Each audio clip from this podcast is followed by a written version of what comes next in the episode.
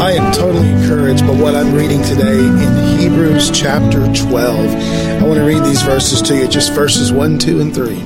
It says, Therefore, since we are surrounded by such a great cloud of witnesses, let us throw off everything that hinders and the sin that so easily entangles us.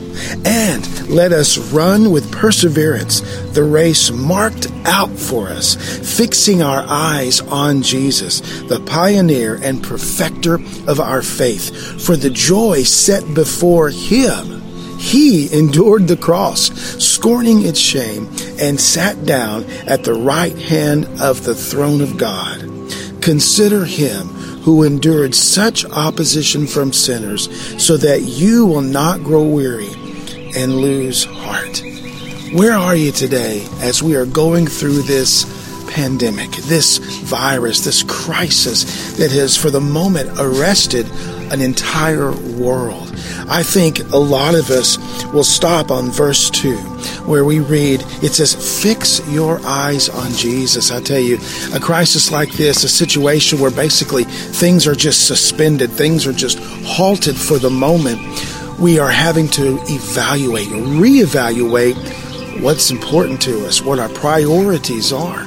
In fact, I think a lot of us are coming to the painful realization that we have, if you are a Christian like me, we have perhaps had our focus on the wrong things.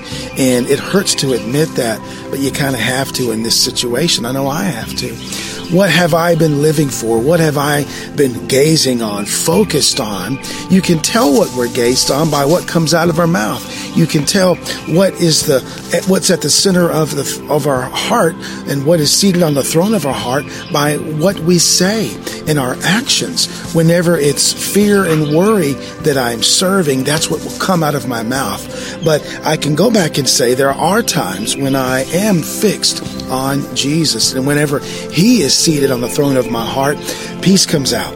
Hope comes out, not worry and fear, but even joy when we're facing such trials and, and, and, tribulations that we are right now.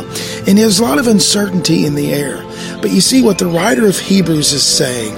Look, what you can do in the midst of whatever you're facing is you can put your eyes where they belong when I was about nine years old, maybe a little younger than that, I went to a basketball game, professional basketball game with my dad and brother. And as we were getting ready to leave, it was a, a full arena. We were getting ready to leave. We were going to try to make it through the crowd. My dad said, just stay with me. He told my brother and me, just stay with me and we'll get out of here. We'll be fine. When we got out of the corridor onto the main corridor from our seats, uh, there was a clown doing some juggling and some kind of a little entertainment right there. And I, just for a moment, cut my eyes over to him. And I stood there and apparently watched his entire show. And uh, what seemed to be just a couple of seconds, I think turned into a few minutes. And once I turned my eyes off of the clown, I didn't see anybody I recognized. See, I took my eyes off of my dad. I told him that I would keep my eyes on him. He didn't have to hold my hands. He said, all right. But I took my eyes off of him, and when I looked up, nothing seemed right. I was worried. I was fearful because I took my eyes off of my Father. And what we're encouraged to do here is to fix our eyes on the one who endured everything.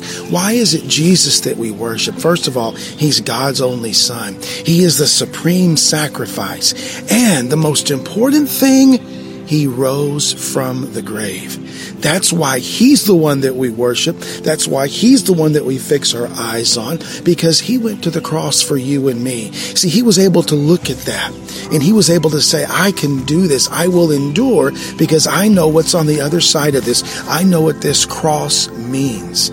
Every time you see a, a, a, resemblance of the cross. I want you to remember that that cross represents God's deepest feelings about you and about me. That's why Jesus went to the cross. Because the cross, Jesus was going to shed his blood, and that's exactly what he did. He went there knowing that it would mean salvation for you and me, even in a broken and hurting world. And that's what being saved means. It means we're being rescued from this world that is full of sin and is, is decaying and dying. And Jesus is our supreme sacrifice to rescue us. He rose again from the grave. So that's what separates him from everyone else is that he defeated the very thing that you and I cannot get away from, and that is death. Whether it's this virus that takes us out or something else. Look, the death rate is 100%. And not to, not to share Uh, any kind of, of word of doom or gloom, but to say, look, there's hope. Even though that's coming, I can't do anything about that except this, and that is fix my eyes on Jesus, who is the pioneer and perfecter of our faith.